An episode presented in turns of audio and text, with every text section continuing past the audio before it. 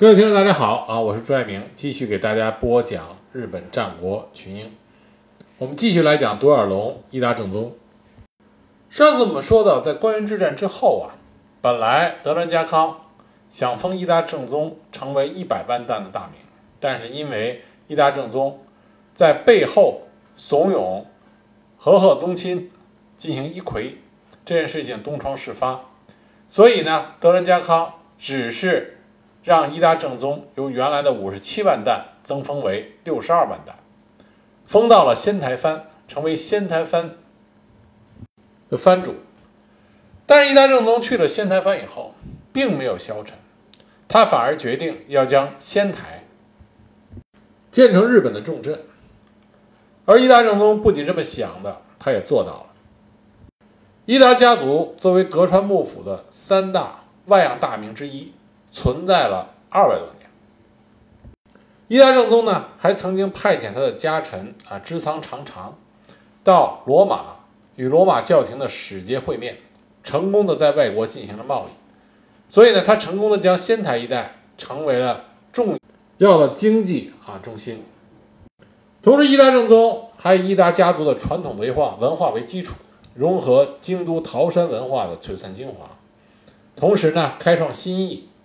同海外的文化进行交融，形成了独特的啊仙台文化。为了兴建一个可以作为政治中心的全新的仙台城，伊达正宗将药师堂兴建于奈良时代的陆奥国分寺的旧址之上，将大齐八幡宫啊迁移至仙台，这些都是陆奥国重要的地标象征。重建了镰仓时代。可谓是陆奥国首屈一指的名寺——松岛元福寺，并且改名为瑞岩元福禅寺。在大兴土木的时候，伊达正宗还招来了众多在京都一带都非常出名的一流的工匠，大量使用代表桃山文化的奢华壮丽的工法，所兴建的建筑物无不是雕梁画栋、雕镂巧夺天工。七色鲜艳醒目，很多都采用了金底彩绘的浓绘技巧啊，奢华绚丽，赏心悦目。伊达正宗本人呢，他的文化造诣很深，对于和歌、连歌、茶道、香道这些传统文化都有很深刻的理解。他所创建的这种崭新的仙台文化，渗入到仙台藩的各个领域，并且传承了下来。直到今天，在仙台，比如说大齐八幡宫例行祭典的神乐，在盂兰盆节上上演的鹿舞、剑舞，还有为在供奉伊达正宗的青叶神社所举行的青叶祭，这都是仙台文化传承的到现在的一种表现。而伊达正宗所创造的这种赞新的仙台伊达文化，也被日本文化厅指定为是日本的遗产。这是对伊达正宗的一个高度认可。在伊达正宗成为仙台藩主之后，日本已经没有大的战事了。这个时候，唯一的啊激烈冲突，就是在于德川家康与大阪城的啊丰臣家族之间。这是日本战国最后一次大规模的作战。那么在这次作战中啊，分为大阪下之阵和大阪东之阵啊，先是东之阵，再是下之阵。那么，伊达正宗在日本战国军事舞台上的最后一次啊绚丽的亮相，就是在大本夏之阵中。在大本夏之阵中啊，夏之阵中有两场作战和伊达正宗有关。第一场呢比较出名，是道明寺之战。道明寺之战中，伊达正宗首先挽救了德川军刚开始的颓势，然后呢又与丰臣家。另外一位战国的名将真田信繁打了个难解难分。在讲解道明寺之战之前，我们要先讲一下伊达正宗，他有一个非常独特出名的战法，叫做骑马铁炮。因为呢，澳洲是日本著名的马产地，所以伊达正宗就利用澳洲的这个优势，在骑兵上再装配了铁炮。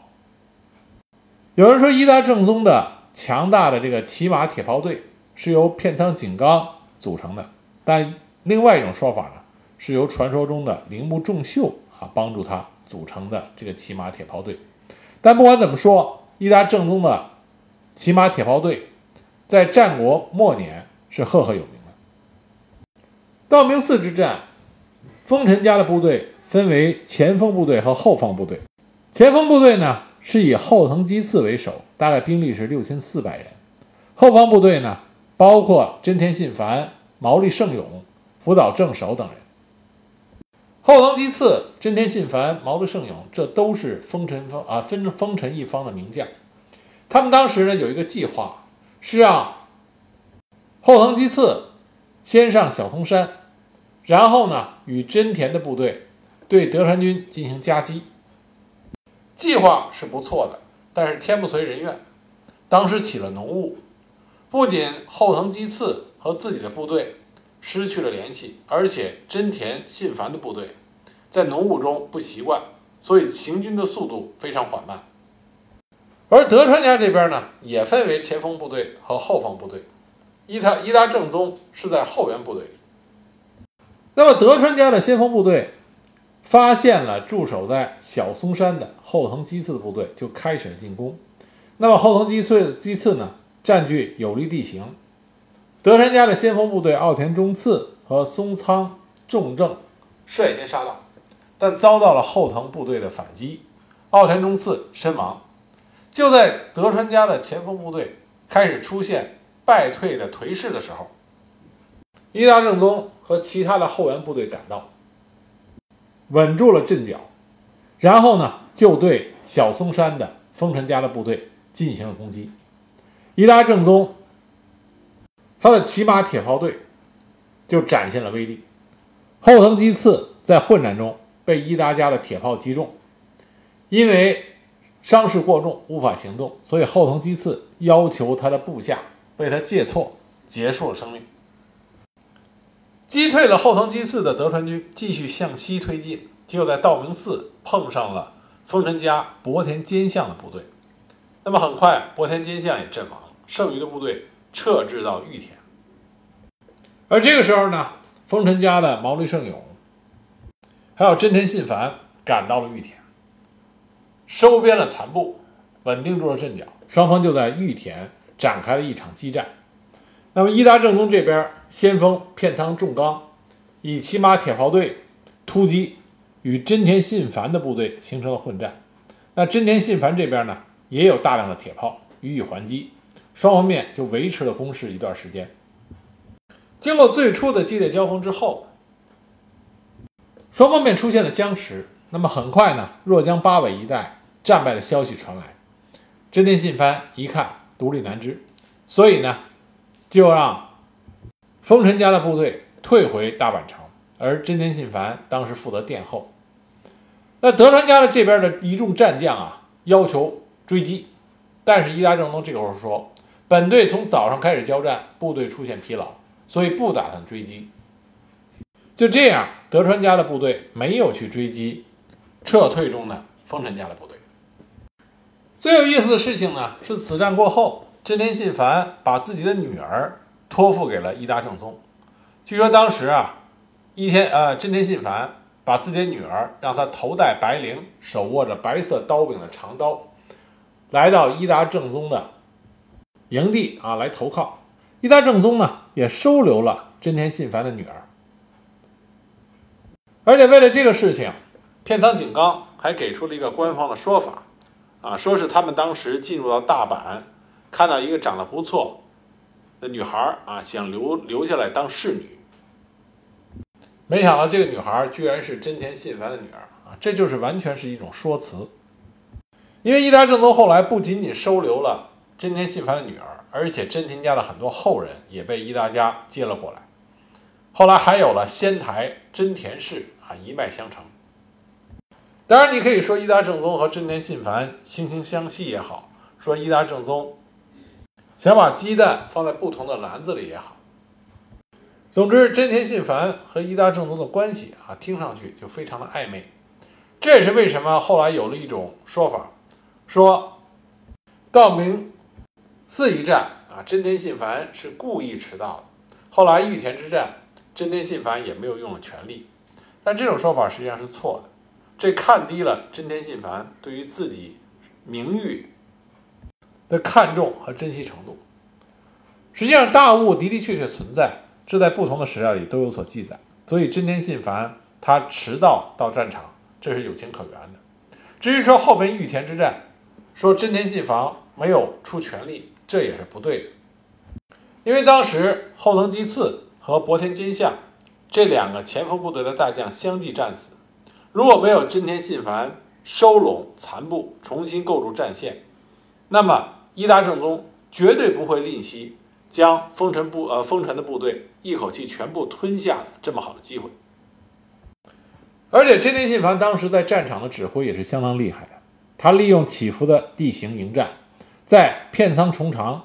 释放火枪以后，装填的时间里，与伊达军进行了短兵相接，这样就把片仓重长给击退到了玉田村的附近。而伊达政宗这个时候看见片仓重长不知，所以让第二阵的奥山兼清前去接替。就在两个两员将领交接的时候，真田信繁抓住了战机，发起突进。而伊达军阵脚不稳，连连撤退，一直退到了道明寺附近。这个在伊达家家臣的回忆史料里有了详尽的描述。当时的描述这么说的：说在第二阵奥山出羽前来换防、重整阵势之际，敌兵急至，事发突然，我方阵脚不坚，后退七八厅。啊，厅是日本战国的一个计量单位，七八厅相当于七八。百米，很多人呢从正宗伊达正宗的本阵赶过来，这是九死一生的交战。由此可见当时的战况激烈程度。在这场激烈作战之后啊，没几天就产生了另外一场小规模的战斗。这场小规模战斗的规模呀，与伊达正宗他所参与的其他核战相比不足一提。但是呢，这场战斗很出名，为什么呢？因为伊达政宗在这次战斗中打死的是自己的友军，这位友军将领的名字叫做神保相茂，他率领人数也不多，骑兵三十二人，一般兵二百九十三人，但是呢是全灭啊，全部战死了。那么有一种说法呢，说神保相貌是在与丰臣家部队进行交战的时候啊，被全部战死阵亡的，但另外一个说法。说神保相貌相貌和他手下的这些士兵是被从后方的友军伊达正宗用铁炮射击致死的。这个说法呢，当时广为流传，并且曾经说伊达正宗因为这件事情被其他的大名耻笑，说他是怯懦者。为此，神保家的遗臣还曾经向伊达家提出过抗议，但是伊达正宗也给出了解释，他说当时。神保家的部队已经崩溃了，为了避免神保家的溃兵影响到伊达家的部队，所以进行了射击。因为对于伊达家的军法而言，敌我双方都没有区别，而且神保家只有七千弹，伊达正宗是六十万弹的大名，所以这种争论根本不可能给神保家任何的结果。伊达正宗的解释，德川家康完全赞同。所以伊达家没有受到任何的惩罚。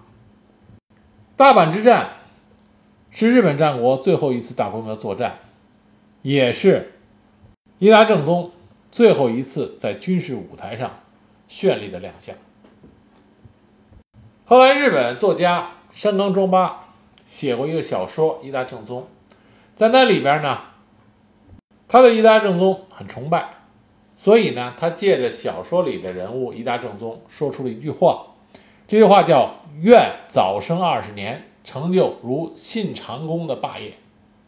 这本来呢是作者对于伊达正宗的一个惋惜之情，但是呢，很多人借这句话抨击伊达正宗啊狂妄自大，但实际上这句话并不是伊达正宗本人说的，而是崇拜他的作家在小说里。借着伊达正宗的嘴说出来这句话，并不是真正的事实。